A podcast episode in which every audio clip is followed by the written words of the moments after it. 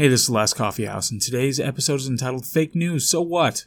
One of the great super banes of humanity today is apparently fake news. It may or may not have been responsible for fomenting racial and maybe gender tensions during the 2016 election and put Donald Trump into the White House, or so is said. I have seen numerous articles claiming the fake news apocalypse is upon us, plaguing Twitter and Facebook, among other platforms, and making widespread demands. These people making these claims make widespread demands for the platforms to police said fake news. Now, some of the definitions. Fake news is a type of yellow journalism or propaganda that consists of deliberate disinformation or hoaxes spread via traditional print and broadcast news media or online social media. The term is also at times used to cast doubt upon legitimate news from an opposing political standpoint, a tactic known as the lying press. The false information is often caused by reporters paying sources for stories, an unethical practice called checkbook journalism. The news is then often reverberated in misinformation in social media, but occasionally finds its way to the mainstream media as well.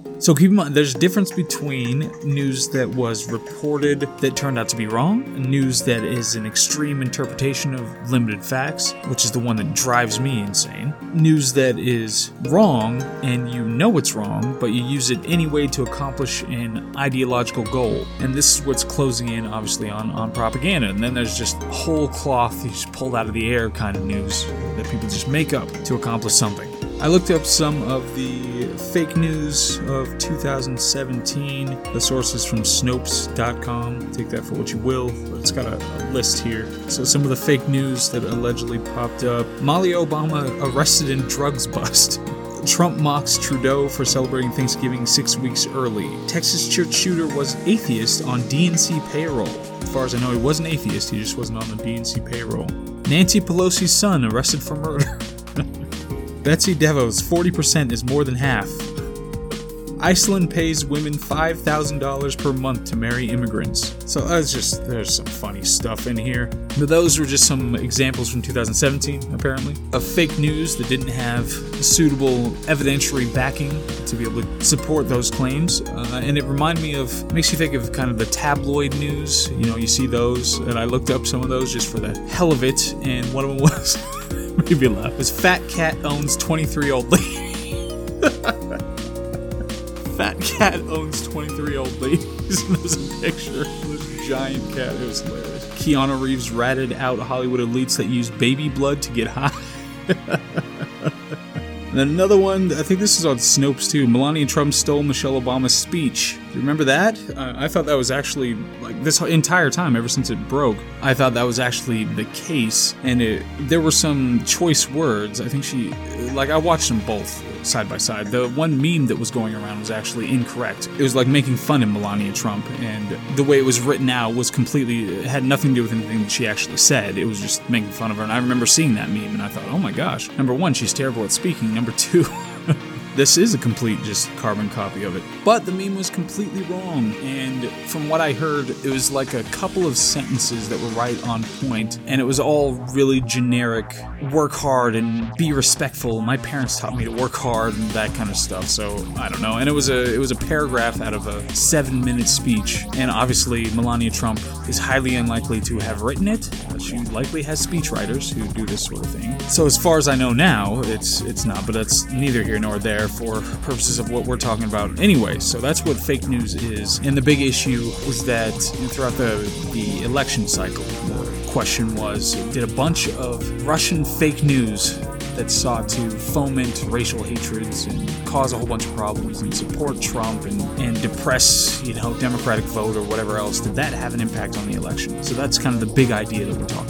Moving on into the analysis. So the broader context of this fake news debate is divesting personal responsibility. This is an important concept to learn here. Is that we used to have, we used to cultishly, and I don't mean that in a pejorative way in this context, but we used to cultishly discuss how it's a personal responsibility. If you're reading something on the internet, it's your responsibility. There's that joke, that omnipresent joke that everybody makes about, oh, you read it on the internet, it must be true. So that used to be the cultural practice. Now it's it's changing. It's this adjustment, this idea of fake news is trying to adjust that idea. It's about divesting people of personal responsibility for vetting whatever they're trying to learn on the internet. So instead of the sarcastic, it's on the internet, it must be true. Now it's something like, you have to clean up the internet because I have to believe it. It's on you. Go cleanse it out. So, because I just, whatever I read on there, I'm going to believe. So therefore, you have to go do the cleaning. You being a the platform or a government agency or somebody like that. Now, why on earth should it matter in the least what is on the internet? I mean, if you're a journalist, you have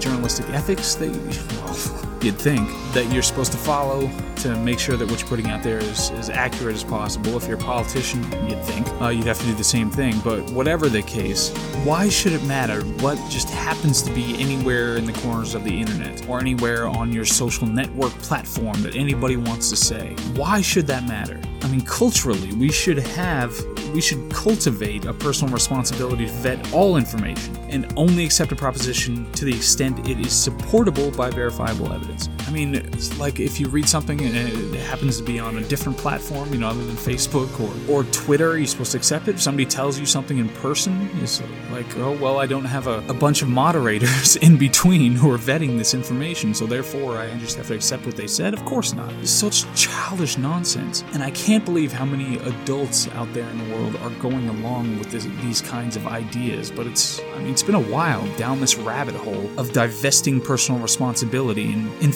infantilizing all the people who are supposed to be actors in this economy and in this electorate. It's ridiculous. And it's also ridiculous. I mean, just think about that people, so many people, have such a superficial relationship to learning and knowledge that a headline, I mean, if you're lucky, not just a headline, but a couple of paragraphs that are unsourced, that that's sufficient to sway them on major issues? That's sufficient to get them to support a serious proposition? Are you kidding me? Like we deserve to go down. We deserve to be on the Titanic if that's where we are. So that's that's fake news. If you're an idiot and don't want to vet whatever propositions are being thrown at you, you don't get to just claim, "Oh, well, it was on a platform." If somebody comes face to face to you and tells you a whole bunch of nonsense, you don't just accept it because there's no mediator there to tell you what's right and what's wrong. So just shut the hell up. That's what I'm saying about that.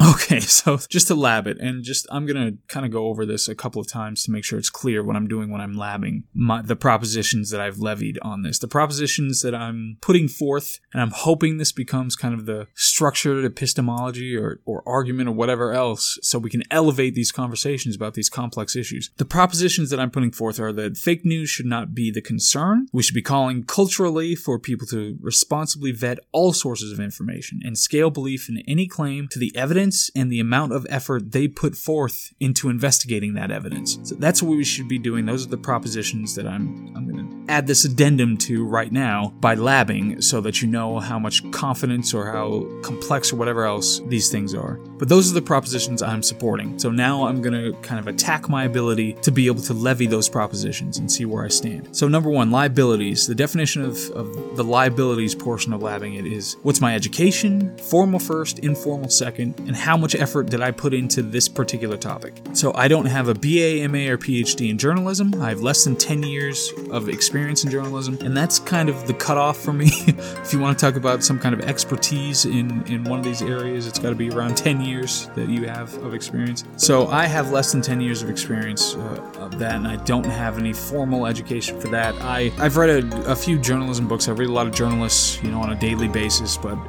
that's that's included, but it doesn't stack up to a whole lot. I worked for the Associated Press for a few years, uh, but that was a pretty limited experience, so I can't claim any kind of burgeoning expertise from that. So those are my liabilities. Anchor. Anchor means the Socratic anchor. Socrates said at some point, where I didn't put the quote back. On here. Socrates said that the true wisdom is the knowledge that you don't know anything, something like that. So that's why I named it after this the Socratic anchor.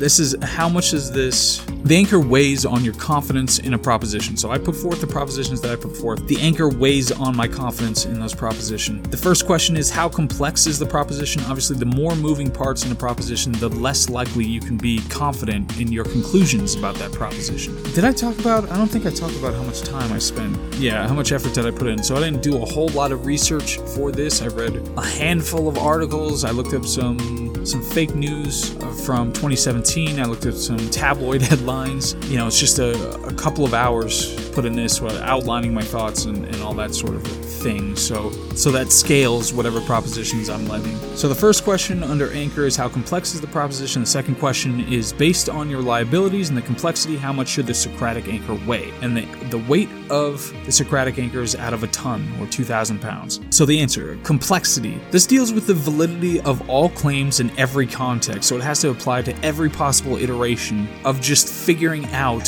whether something's true or not. So it's extremely complex. It implicates utilitarianism, governance, human relationships, to various social media engagements, and how that psychology works, and all that sort of stuff. So it's extremely complex. It also has a philosophical element because it's something seeing the relationship between things like cultivating the idea of personal responsibility for whatever propositions you're levying, levying as opposed to external responsibility to clean up the propositions before you imbibe them.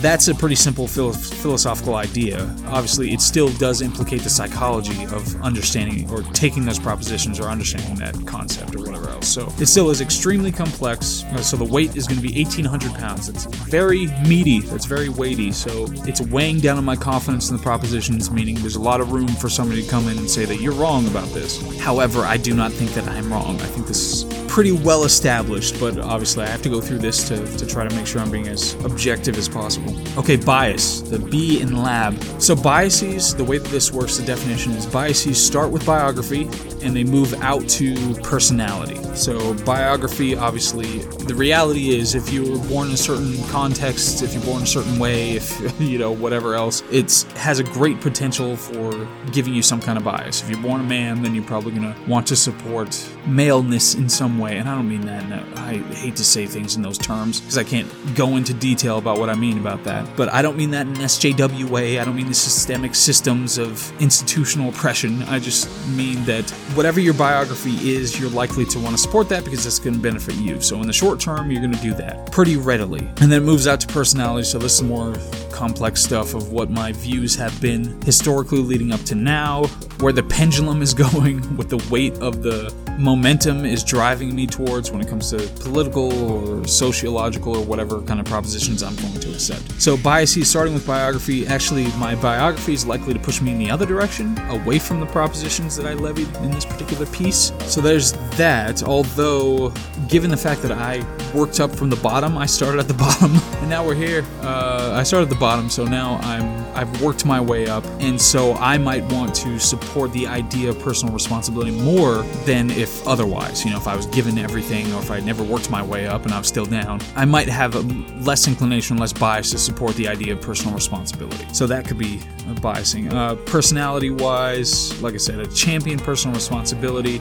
and I have more and more strongly started to think, and this is outside of this particular analysis, I've started to think that the idea of the work ethic of you have to work hard to get things is extremely important and it is something that should be vitiating our culture everywhere all the time period and I mean it. I mean, like, even if you're totally set and retired and comfortable, I still think the idea of working hard should be extremely important. Just work hard, work hard, work hard. Okay, so those are my biases. So those are the, the three steps, the three things that are impacting my objectivity when we're looking into this. Okay, so thank you. I appreciate that. I really appreciate anybody listening. I, I've got something like I think I have 500 downloads now, unique downloads, and that might seem just minuscule, infinitesimal to big podcasters out there, but it's a huge deal to me. I, I really, really appreciate it. And I sincerely mean, if anybody anybody who's listening this in the early stages, if you send me an email to lastcoffeehouse at gmail.com, just send me anything. Send me tomato in the subject line. That's it. I don't care. Send me anything. I'm going to log your